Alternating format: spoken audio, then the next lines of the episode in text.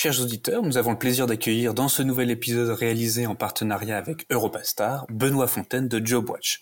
Pour information, cet épisode fait écho à l'interview donnée par Benoît dans le dernier numéro en français du magazine Europastar, comme je le mentionnais, qui est disponible sur europastar.ch. Dans ce dernier, il est abordé la thématique du, de l'emploi dans le secteur de l'horlogerie, une thématique passionnante, je dois avouer, et parce que aussi très importante. Et c'est une thématique que je vous invite vivement à creuser. Cher Benoît, c'est un honneur que de vous recevoir sur Tourbillon Watch. Bah écoutez, c'est un plaisir d'être avec vous aujourd'hui. Plaisir partagé. J'ai hâte vraiment d'approfondir ce sujet euh, qui euh, nous intéresse aujourd'hui. Hein. Si je devais un peu le, le reformuler, c'est l'emploi dans l'horlogerie et plus précisément les challenges que représente l'arrivée des nouvelles générations sur le marché de l'emploi. Mais avant de rentrer dessus, dedans, avant de s'y plonger, est-ce que vous pouvez nous dire un peu qui vous êtes et qu'est-ce que c'est que JobWatch? Mais très volontiers. Donc, euh, je m'appelle Benoît Fontaine, j'ai 48 ans, je suis le directeur et propriétaire de, JobWatch. Mhm. Et puis, euh, JobWatch, donc c'est un site emploi à l'origine, donc euh, communément appelé Job Board, je dirais. maintenant, on est devenu depuis depuis 15 ans qu'on existe, plus de 15 ans, un acteur incontournable de, l'emploi dans le secteur horloger. Et puis, on propose à notre clientèle, qui sont essentiellement euh, bah, des manufacturiers et des sous-traitants du secteur horloger, mais également maintenant euh, des entreprises de la microtechnique, voire de la machine-outil.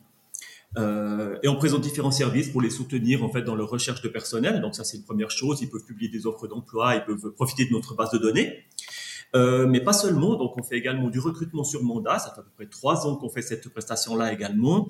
Euh, et aussi on accompagne les entreprises pour les problématiques, je dirais, de marque employeur, donc un, sujet qui est, qui est très, qui est très en vogue actuellement.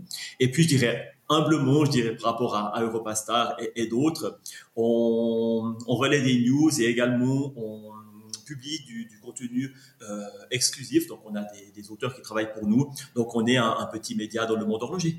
Très bien. Comment vous êtes arrivé à JobWatch?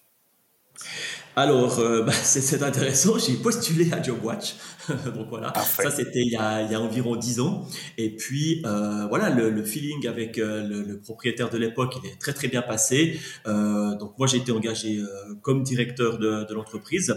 et puis je me suis occupé, je dirais principalement de la partie site internet dès le départ, en plus de la coordination et, de, et, des équipes. Et puis euh, j'avais à apprendre en fait un petit peu ce secteur horloger euh, d'où je n'étais pas issu, et donc ce que maintenant je, je connais bien. Et puis je, je, trouve vraiment cette aventure euh, passionnante. C'est pour ça qu'il y a quelques années j'ai repris l'entreprise.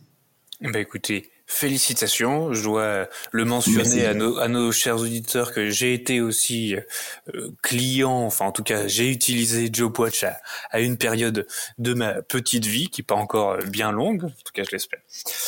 Euh, on va commencer. Euh, bon, il y a, il y a 3-4 ans, il y a eu ce qu'on a appelé la crise du Covid, qui a quand même au tout début créé euh, euh, un coup, qui a mis un coup de frein dans l'industrie horlogère. Et euh, mais assez vite, il y a eu un coup d'accélérateur avec le regain d'intérêt. Est-ce que vous pouvez nous en dire davantage sur les origines de cet engouement et sur le marché actuel du marché de l'emploi? Oui, alors si on fait un tout petit peu euh, le passé, mais pas, pas trop trop loin quand même, je dirais, euh, le marché horloger est connu pour ses, ses fluctuations, hein, c'est vraiment des dents de scie. Euh, rapidement, si on prend déjà 2008-2009, une première crise, euh, ouais. avec beaucoup d'incertitudes sur le marché. 2011-2012, ou 2011 même, 2014, un emballement un petit peu comme on le connaît aujourd'hui, mais, mais moindre, où, euh, si vous vous rappelez, on voyait des, des halles de production vraiment qui étaient, ils sortaient de terre un petit peu comme des champignons. Et puis, vraiment, à cette époque-là, une, une, verticalisation euh, aussi, donc les, les, les, plus grandes entreprises rachetaient des plus petites. Après, ouais. on s'est orienté 2015-2018 vers une certaine stabilité. Puis 2019, on a commencé à voir en fait que pour euh, une image qu'on emploie tout le temps, donc les rouages, ils commençaient un tout petit peu à se gripper, une pente descendante. Et qu'est-ce qui se passait à cette époque-là? On voyait qu'il y avait certaines choses qui, qui fonctionnaient plus très bien. Typiquement, fin de Basel World déjà, euh, besoin de renouveler la distribution. On voyait les, les, marques avaient de plus en plus de points en, en, de vente en main propre, etc. Donc on voyait bien qu'il y avait une descente. Et du côté de l'emploi, nous on l'a clairement vu depuis 2019 euh, il y avait un, un déclin. Donc, euh, quand j'entends un déclin sur le marché de l'emploi, ça veut dire moins d'offres publiées.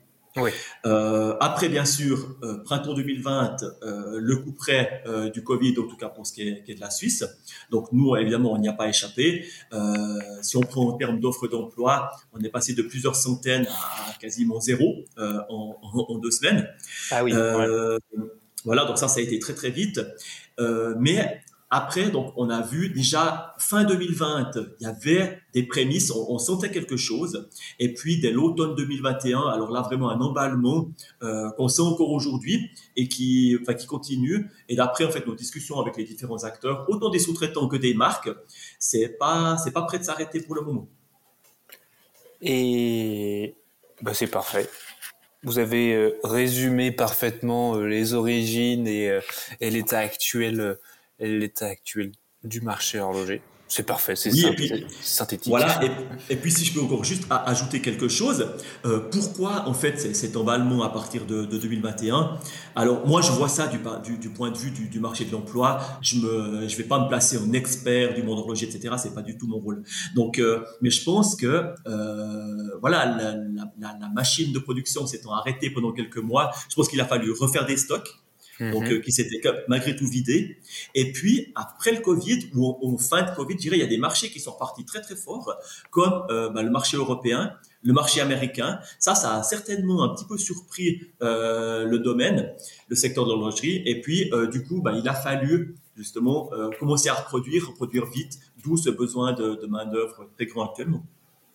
Et vous disiez dans, dans l'article interview là, qui, est, qui est sur Europastar, hein, des, des signaux de, de, de cette pérennité, enfin de cet élan euh, et qui risque durer, de durer longtemps, c'est euh, l'investissement qu'a fait euh, euh, Rolex à Bulle avec ce, ce, ce projet de construction, c'est ça? Voilà, à Bulle, donc il y a un projet de site de production euh, Rolex qui va, euh, voilà, d'après ce qu'on a entendu dans les, dans les, médias, parce que vous savez bien que il y a, Rolex ne communique pas beaucoup, euh, mais quand même dans les médias certaines choses sont sorties. Donc euh, un site euh, énorme, plus de 2000 emplois sur 100 000 mètres carrés, et donc ça, ce sera pour la fin de la décennie, donc 2029 environ, ce site sera opérationnel. Et puis avant justement également, ben voilà, le, le géant Rolex, ben ça, ça allait quand même dans le coton Fribourg du côté de Romans, mais c'est pas le seul exemple. Hein. Donc nous, on est beaucoup en contact et je pourrais prendre par exemple la sous-traitance. Je trouve euh, également intéressant de, voir un petit peu le, le coût de la sous-traitance parce qu'ils ils sont très importants dans cet écosystème. Euh, beaucoup d'entreprises en fait euh, construisent euh, des nouvelles halles attenantes à, leur, à leurs usines actuelles, etc. parce qu'ils n'arrivent plus à mettre le personnel et les moyens de production nécessaires pour euh, arriver à, à, soutenir la production actuelle. Oui, ça, montre quand même euh, le besoin urgent de main d'œuvre pour euh, soutenir, on va dire, cette croissance alors il y a vraiment un, très très grand besoin. Ce qui s'est passé, je le disais, donc depuis fin 2021, euh, je dirais les personnes qui étaient sur le marché maintenant, elles ont quasiment été toutes absorbées. Donc on a un marché qui est de plus en plus sec. Euh, donc maintenant les entreprises, elles doivent plutôt euh, des, se mettre en avant, en fait, se rendre attractives euh, auprès des, des candidats à l'emploi euh, et aussi pour aller justement chercher à la concurrence. Voilà, c'est un peu malheureux, mais il y a un petit peu une chasse comme ça qui se passe maintenant. Et euh, bah, c'est un, un point très important pour les entreprises actuelles.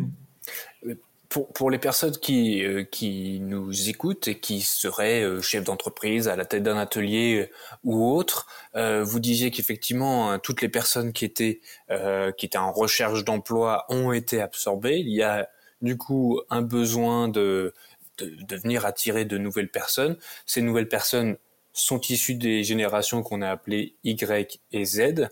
Est-ce que vous pouvez nous nous dessiner un petit peu la particularité de ces deux générations je dirais oui. Donc, pour redéfinir la génération Y, donc les personnes nées entre le début des années 80, donc 1980, et euh, fin des années 1990. La génération Z, la, la suite, fin des années 90 jusqu'au début des années 2010.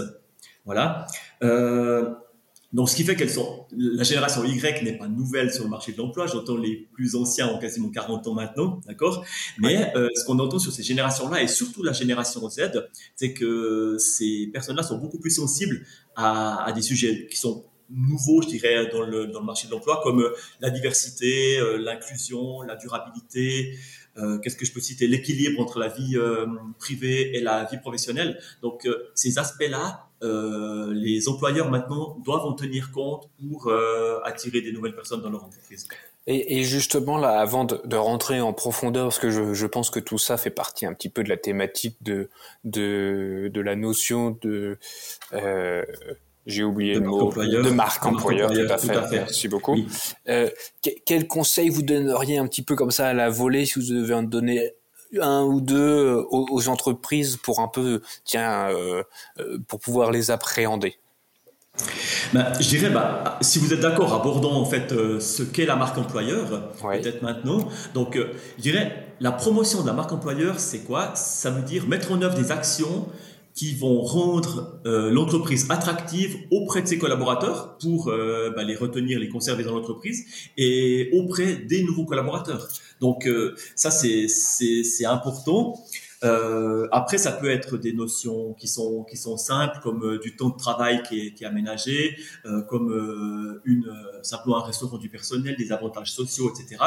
Et après, peut-être des actions qui peuvent être un peu plus élaborées, comme soutenir des actions dans la durabilité, dans l'environnement, dans le dans le social, etc. Puis je dirais une chose qui est, qui est importante pour les entreprises, c'est que il faut éviter de faire entre guillemets, si je me permets, du, du fake, parce que nous, on a vu, il y a, il y a dans certains euh, processus d'embauche, certaines entreprises disaient oui, nous allons faire ce genre de choses-là, nous allons faire des projets dans ce sens, mais en fait, c'était, c'est resté purement un état de projet. Et puis ça, bien sûr, ça déçoit les nouveaux arrivants qui risqueraient de partir.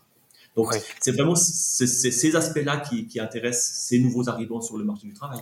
Et ce qui fait que dans cette optique-là, les entreprises euh, doivent prendre en compte encore plus d'avantages. Euh, enfin, le fait d'être honnête, de, il faut pas qu'il y ait de différence entre la brochure et, et la réalité. C'est vraiment euh, très important, mais euh, je dirais oui, donc cet aspect-là, il, est vraiment très important, comme je le disais avant, parce que ça, va, ça risque autrement de provoquer des frustrations et de provoquer des départs. Mais euh, bah, j'ai eu l'occasion déjà de, dans d'autres discussions d'évoquer cette, cette marque employeur et ses attentes des générations Y et Z. Euh, cependant, on met un petit peu en exergue ces, ces attentes, mais c'est moyennement le cas, j'entends. Nous, euh, ce qu'on voit, parce qu'on interviewe vraiment énormément de candidats dans notre euh, quotidien de recrutement, et puis évidemment ces aspects-là, ils apparaissent régulièrement, euh, mais après, j'entends le côté euh, euh, intéressant du travail, les, projets, ce que l'entreprise a à proposer euh, en termes professionnels, j'entends que ça a tout autant d'importance euh, que les aspects de durabilité ou de mixité ou, d'inclusion, j'entends. Oui. Ce qu'on remarque avec cette génération, finalement, c'est une génération qui a envie et je pense qui a besoin de s'engager pour quelque chose qui a du sens. Exactement. Et puis ça peut être justement soit du côté d'actions qui sont sociales, etc., environnementales, mais également, euh, si l'entreprise, elle propose des, des, beaux, des beaux projets, qui a une feuille de route euh, sur un certain temps, qui, qui dit, bah voilà, l'entreprise, elle va aller de A à B, et euh, de bien montrer ce que le futur employé fera dans cette construction-là, ça, ça a vraiment beaucoup d'importance et ça a beaucoup d'attrait. Et, et, justement, on va dire, dans cette optique-là, si, si vous aviez à donner des conseils à, à des des chefs d'entreprise qui pourraient nous écouter, qui savent, eux, ils ont leur quotidien qui est, il faut que la prod sorte, il faut que j'ai des produits finis qui sortent, enfin, qui, sont concentrés sur leur cœur de métier. Qu'est-ce que vous, leur conseilleriez à eux pour justement euh, réussir à appréhender cette, nouvelle génération? Et qu'est-ce qu'ils peuvent mettre en place de façon pratique?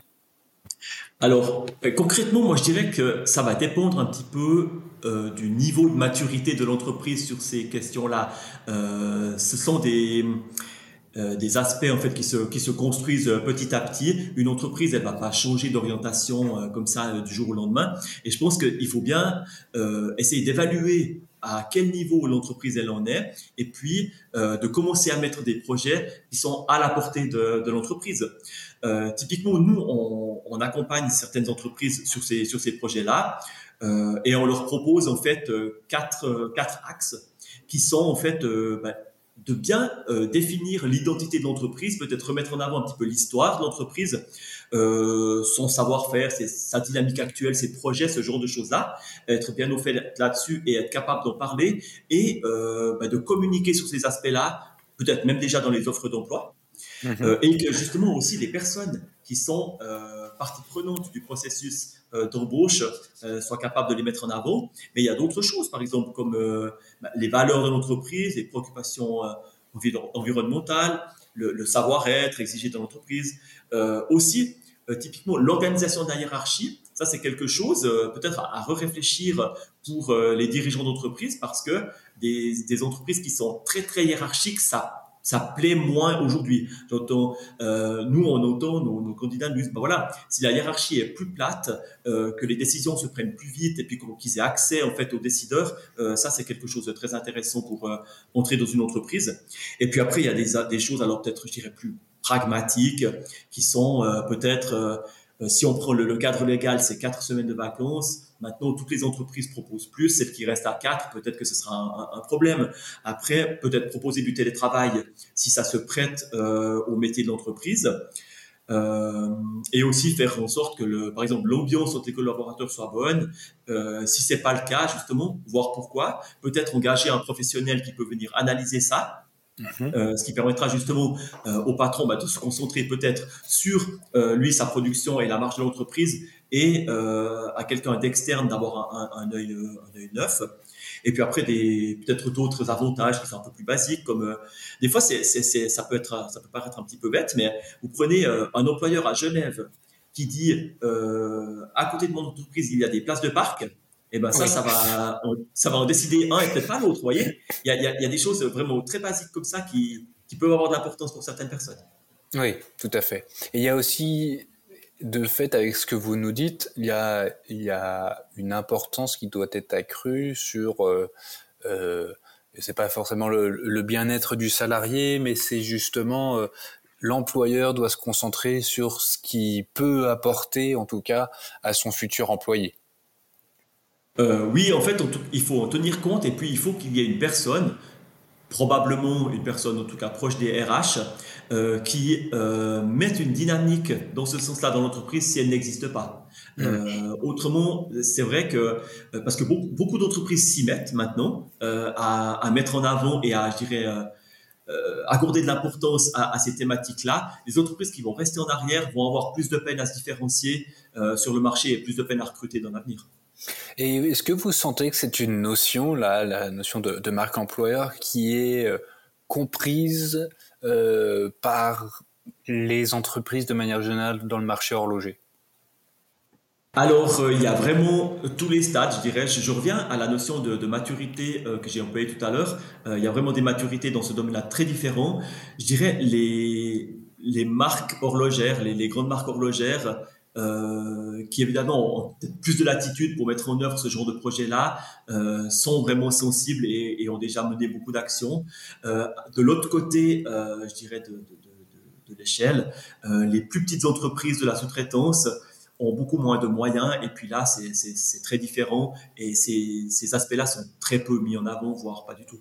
Ouais, ouais. Il y a du coup un réel besoin, enfin pour les aider finalement il y a un réel besoin. Je dirais, euh, si je prends euh, la part que nous proposons, c'est que nous, on va, on va, je dirais d'abord ce qu'on va pas faire, c'est qu'on va pas faire les actions à leur place. Par contre, on va leur dire peut-être ce qui est possible, euh, de dire il faut, il faut déléguer une personne ou, un ensemble de personnes euh, sur ces aspects-là. Et puis après, nous, ce qu'on va surtout apporter, c'est la mise en avant, c'est comment communiquer euh, sur les actions, parce que les faire, c'est une bonne chose.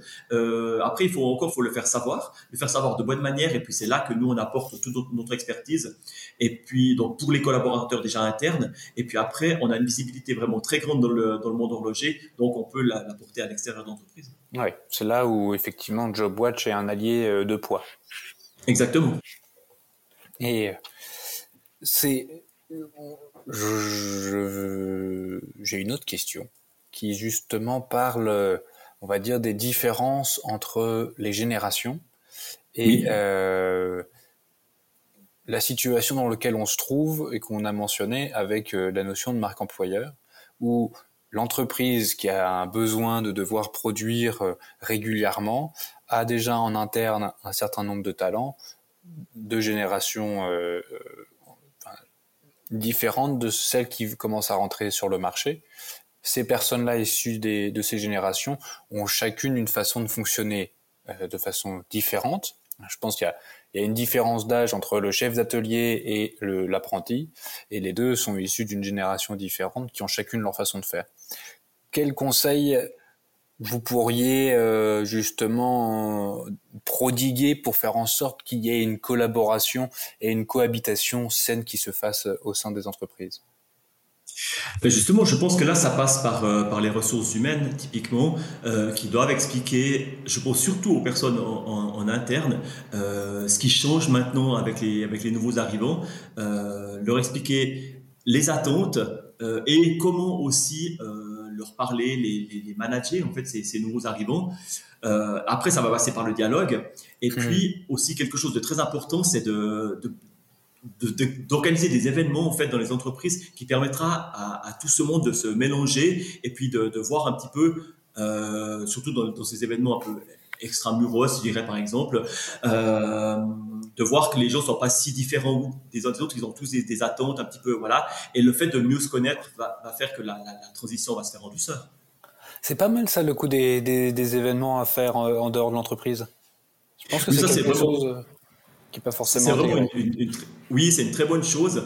Euh, bah, nous, on voit typiquement, euh, on accompagne bah, actuellement, comme exemple, je vais vous citer deux clients, sans vous dire qui c'est, voilà, euh, mais dont les deux, en fait, organisent ce genre d'événement-là. Et puis nous, ce qu'on va faire, c'est qu'on va, on y participe, en fait, un petit peu comme un œil externe. évidemment, on en fait après des articles, des vidéos, etc.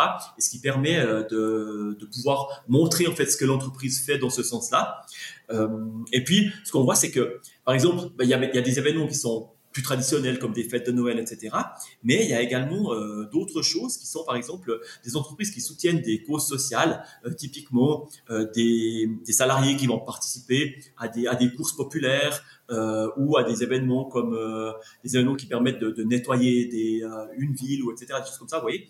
Et puis ça, c'est vraiment mis en avant. Et puis ça permet de montrer que l'entreprise elle s'intéresse à ces, à ces causes-là de manière vraiment concrète. C'est bien vu, ouais. Je n'avais pas forcément à intégrer ça. C'est vrai que c'est et euh... mais c'est parfait en fait. Dès que j'ai une réponse, vous avez une dès que j'ai une question, vous avez une réponse euh, détaillée, construite. Euh, c'est c'est top. Vous êtes euh, le bon interviewé. Je vous remercie. Il y a aussi euh, une notion qui est très liée à effectivement hein, le savoir-faire, c'est euh, la transmission et la préservation. Euh, c'est une notion qui chez Tourbillon Wash nous est chère. C'est pour ça qu'on fait ces podcasts, c'est pour ça que on interviewe toutes ces personnes-là et qu'on essaie de mettre ça en avant. Est-ce que JobWatch s'inscrit dans cette logique? Et si oui, comment vous comment faites-vous? Alors je dirais que nous on, on s'inscrit dans cette logique-là, je dirais de de deux manières. Euh, première chose, c'est que on est partenaire avec euh, des instituts de formation, donc euh, qui justement enseignent à des, à des nouveaux arrivants sur le marché les techniques horlogères, les techniques de la, de la micromécanique. Typiquement, on est partenaire du CIP, du VOSTEP, de la FHH, etc.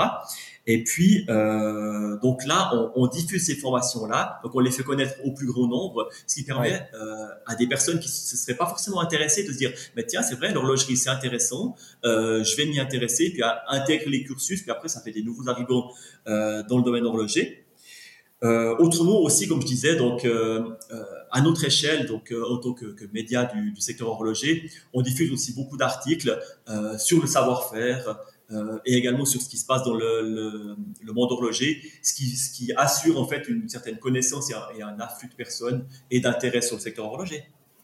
Et quand vous dites que vous êtes partenaire d'instituts de formation comme Vostep Qu'est-ce que ça veut dire euh, concrètement euh, pour nous qui euh, qui sommes pas du tout enfin forcément habitués à, aborder ce, genre de sujet là c'est simplement de enfin simplement c'est c'est pas le bon mot hein, mais c'est de la de la mise en avant de la des formations ou qu'est-ce que qu'est-ce que ça englobe en fait? Oui, alors euh, bah, le, je dirais le niveau le plus, le plus simple, c'est ça, c'est la mise en avant de, de formation. Donc euh, ces, ces, organismes nous transmettent leur formation et puis nous, euh, de manière ciblée, justement, on va les transmettre à toute notre communauté, sachant que la communauté JobWatch, c'est plus de 50 000 euh, personnes sur notre site, plus encore quelques dizaines de milliers d'autres sur les réseaux sociaux. Donc on touche vraiment une, euh, une communauté importante. Donc on va mettre en avant ces formations. Et puis d'autre part, on participe également à, à des événements.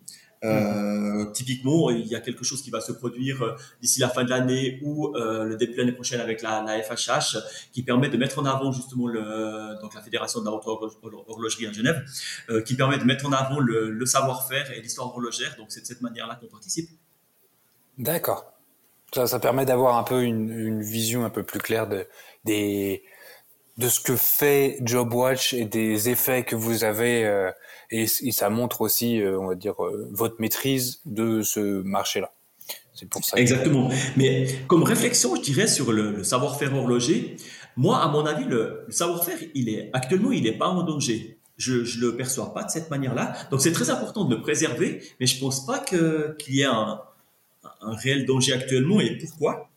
Euh, bah déjà, il y a de plus en plus d'employés. Le, le, secteur horloger, il est, il est en croissance. Et donc ça, ça garantit en fait que le, le savoir circule.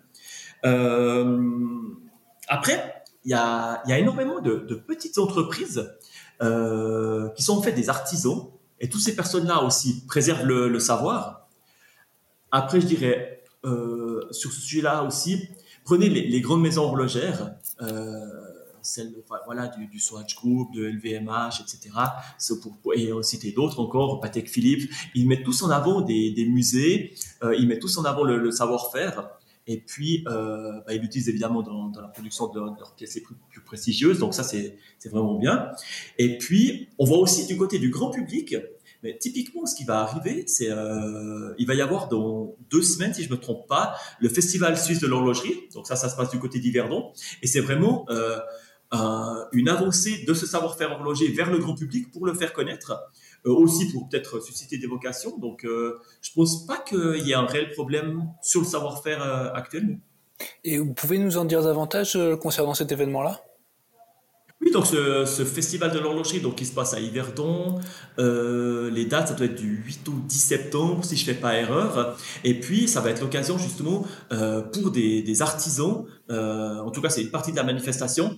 Donc nous, on ne fait pas partie. Moi, j'en parle un petit peu comme ça parce que c'est, ça se passe pas très loin de chez nous.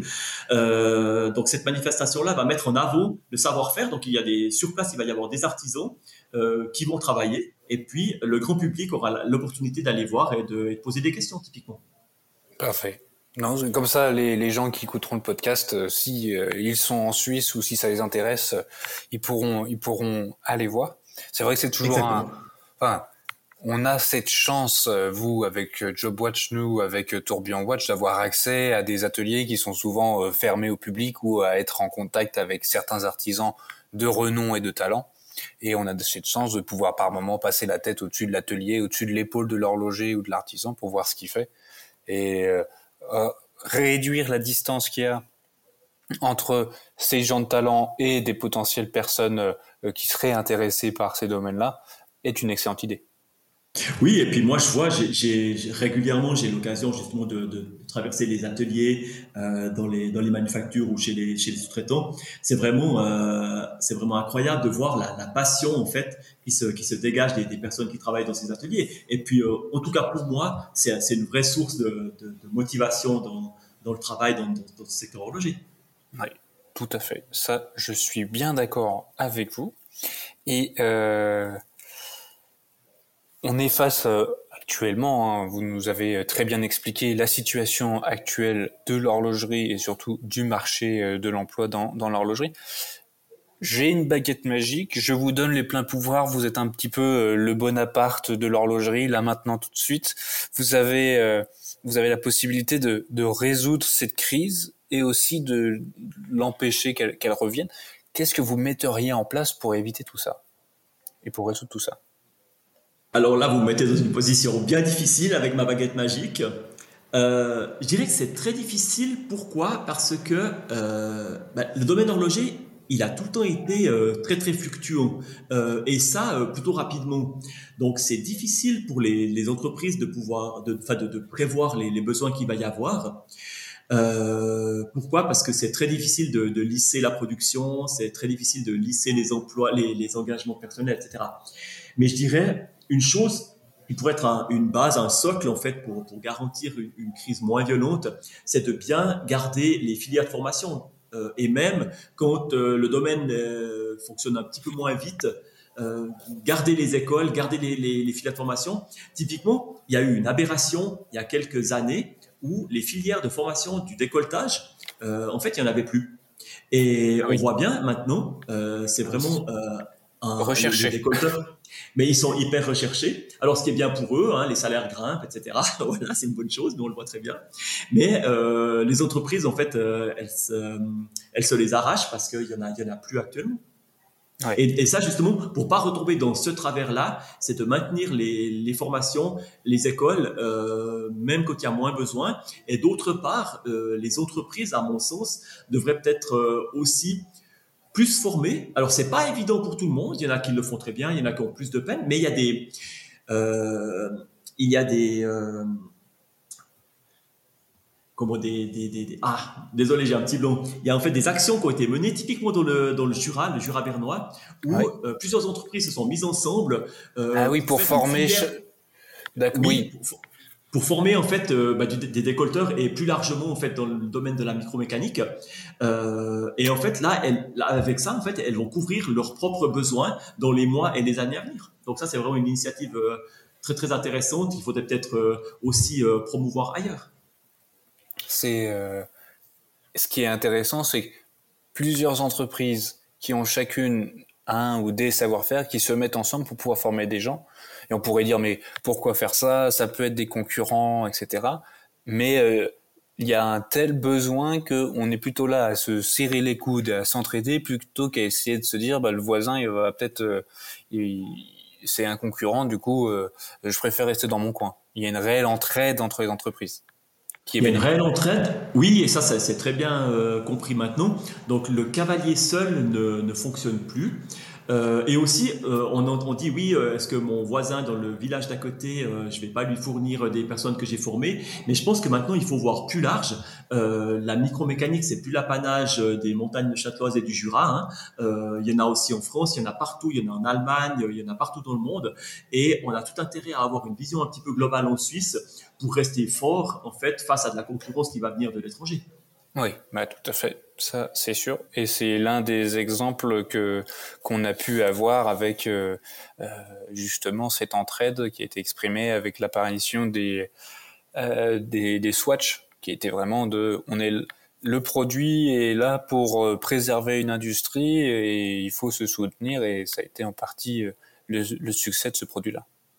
Vous faites allusion en fait à la, à la, crise du quartz là ou bien et puis le oui tout à le, fait. le, un petit peu un petit peu le sauvetage de, de l'horlogerie suisse par la, la, mise en œuvre de la Swatch oui vous avez entièrement raison. Si l'entreprise ne s'était pas un petit peu euh, entraidée et soutenue euh, on n'en serait peut-être pas là aujourd'hui.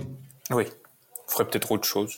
Je sais pas. Possible. pas forcément plus intéressante j'en sais rien. Enfin en tout cas voilà, on est aujourd'hui réunis. Ça fait dix ans à peu près que vous êtes chez chez JobWatch. Euh, Qu'est-ce qui, qu'est-ce que vous avez pu apprendre sur vous et aussi sur l'horlogerie alors euh, sur moi, je dirais euh, très brièvement, je ne vais pas me mettre au centre du monde, donc c'est surtout euh, d'apprendre à, à, à comprendre en fait le, milieu horloger. Euh, moi, je suis arrivé chez JobWatch, j'étais pas issu euh, de ce milieu-là. J'ai dans une première partie aussi euh, pas mal fait la partie commerciale de l'entreprise, donc j'étais en contact énormément avec tous les acteurs. Donc ça a été pour moi une énorme chance et, vraiment un, bonheur, je dirais, de, de comprendre leurs problématiques. et sur le, le secteur horloger, la principale chose que je retiens, c'est que c'est vraiment des, des, montagnes russes, j'entends. Euh, mm. Ça, c'est plutôt difficile pour nous dans le, la partie emploi. Mais euh, d'un autre côté, je vois aussi euh, toutes les ce que, ce que, le public, le grand public ne voit pas forcément en fait, c'est qu'on a l'impression que les montres, elles sont peut-être un petit peu quelque part, pour un profane, pas très différentes l'une de l'autre, mais de, de, voir les innovations et puis les, les techniques mises en jeu en fait par, par telle ou telle entreprise, c'est vraiment très très intéressant. Moi, je suis issu aussi d'un d'un passé dans la, dans la mécanique. Donc, je suis toujours très intéressé à voir les mouvements, les innovations, etc. Donc, c'est vraiment des, des, choses qui me, qui me comblent au quotidien. D'accord. Et, et dans dix ans, euh, selon vous, à quoi ressemblera justement ce, marché de l'horlogerie, ce marché de l'emploi dans l'horlogerie? Alors le marché de l'emploi, je dirais difficile à dire. Je pense qu'il y aura des nouveaux métiers, euh, pas tant euh, dans, la, dans la production. évidemment, les techniques de production vont évoluer comme elles, ont, comme elles ont toujours évolué.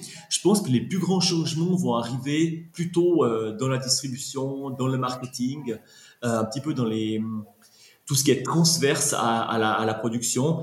Il va y avoir des, oui, justement, je pense des, disruptions, je pense, dans, dans, la vente. On le voit typiquement, on a des exemples. Prenons le, le cas de, de Bayox, si ça, cette marque vous dit mhm. quelque chose, euh, qui a introduit il y a maintenant, je pense, 3 quatre ans, vraiment une nouvelle façon de vendre. Donc, euh, et je pense que des, des, choses comme ça vont, vont émerger dans le, dans le futur. Peut-être aussi avec des techniques nouvelles, euh, de l'intelligence artificielle peut-être, etc. Mais je pense que ça va être plus dans les métiers euh, de la vente, du marketing, euh, plutôt que dans la, la technique horlogère elle-même. Ouais, déjà qu'il y a, il y a déjà une très forte demande de métiers euh, spécialisés. C'est un peu euh, un des, une des thématiques lorsque j'ai lu votre interview là dans cet article de Repastar. Euh, je voyais deux choses. Je voyais à la fois un besoin croissant de de gens spécialisés dans quelque chose et à la fois une nouvelle génération qui est à la recherche de challenges stimulants et de et qui a envie qui est plus on va dire drivé par le projet que par des compétences. Je me suis tiens bah finalement comment comment réussir à faire cohabiter les deux. Et vous nous l'avez bien expliqué parce que finalement une partie de la, solution réside dans la notion de, marque employeur et euh, qui permet justement d'y voir euh, un peu plus clair. Est-ce que oui, et puis sur ce sujet-là, justement, on entend depuis quelques années que le statut du quelque part du salarié va, va changer euh, au profit de personnes. Le, modèle n'est pas trouvé, mais qui serait plus itinérant et qui fonctionnerait au, projet en fait dans les entreprises. En fait, on réunirait des, personnes pour pour faire un projet, puis après les personnes s'en vont, etc. Mais ça, ça c'est pas matérialisé euh, et nous on le voit pas du tout. C'est vraiment un modèle qui n'existe pas pour le moment. Qui est peut-être un peu plus visible dans des euh, dans des industries euh, plus grosses où on voit justement avec l'utilisation de consultants où ce sont des gens spécialisés qui sont mis sur une mission et puis après qui vont être mis sur une autre mission. C'est possible que ce soit plus accentué dans ces domaines-là ou dans la recherche scientifique ou plutôt ces, ces domaines-là, mais vraiment nous, on le, le voit pas vraiment dans le domaine horloger pour l'instant, euh, avec les contacts qu'on a avec les, employeurs. Ça va mettre un peu plus de temps. C'est l'horlogerie, c'est comme ça. L'horlogerie est traditionnellement plus conservatrice, effectivement. Tout à fait. Euh, Benoît, je ne sais pas si il faudrait rajouter quelque chose à ce que vous nous avez euh, partagé. Est-ce que vous pensez qu'on a oublié ou omis quelque chose, un détail, une information, ou selon vous, tout est bon? Je pense que c'est, on a, on a bien fait le tour du sujet. Euh, une, chose peut-être qu'on peut, qu'on peut rajouter actuellement, euh, ce sont, on, entend, enfin, ce sont un petit peu les candidats à l'emploi qui tiennent le couteau par le manche, qui peuvent un peu, un petit peu dicter, euh, dicter ce qu'ils veulent quand à, à, à, à l'embauche. Je pense que ça restera pas tout le temps comme ça. Donc, euh, le marché, il va, il va très certainement de l'emploi redécroître à un moment donné. Donc, on va redevenir à des situations un peu plus normales dans, dans quelques temps. Ce qui fait que presque vous dites à demi-mot, il faut, il faut être engagé maintenant. c'est le moment de renégocier ou de négocier des, des bonnes opportunités. Oui, c'est le cas, mais euh, nous, ça c'est un mot qu'on passe alors euh, tout le temps aux candidats avec lesquels on, discute euh, en vue d'un embauche. C'est que malgré tout, il faut pas être trop gourmand ou avoir trop d'attentes parce qu'il peut y avoir un retour de manivelle si le, le marché change dans quelques temps. Tout à fait tout simplement. Mais pour l'instant, c'est au beau fixe. Parfait. Croisons les doigts pour que ça dure le plus longtemps possible. Tout à fait. tant mieux. Cher Benoît, écoutez, euh, merci énormément pour votre temps et pour nous avoir partagé votre savoir sur euh, ce sujet-là. Euh, merci à vous pour cet échange intéressant. Au plaisir de vous accueillir une nouvelle fois sur Tourbillon Watch pour un, un autre sujet. Ce serait, en tout cas, la porte est ouverte. Très volontiers. Je vous remercie.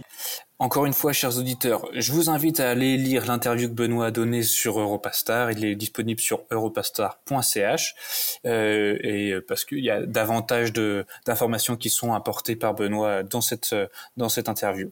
Si cet épisode vous a plu, n'hésitez pas à nous le faire savoir en commentaire et à le partager autour de vous. Ça nous aide toujours beaucoup. Et euh, je vous souhaite à tous une excellente journée et je vous donne rendez-vous pour de prochaines aventures.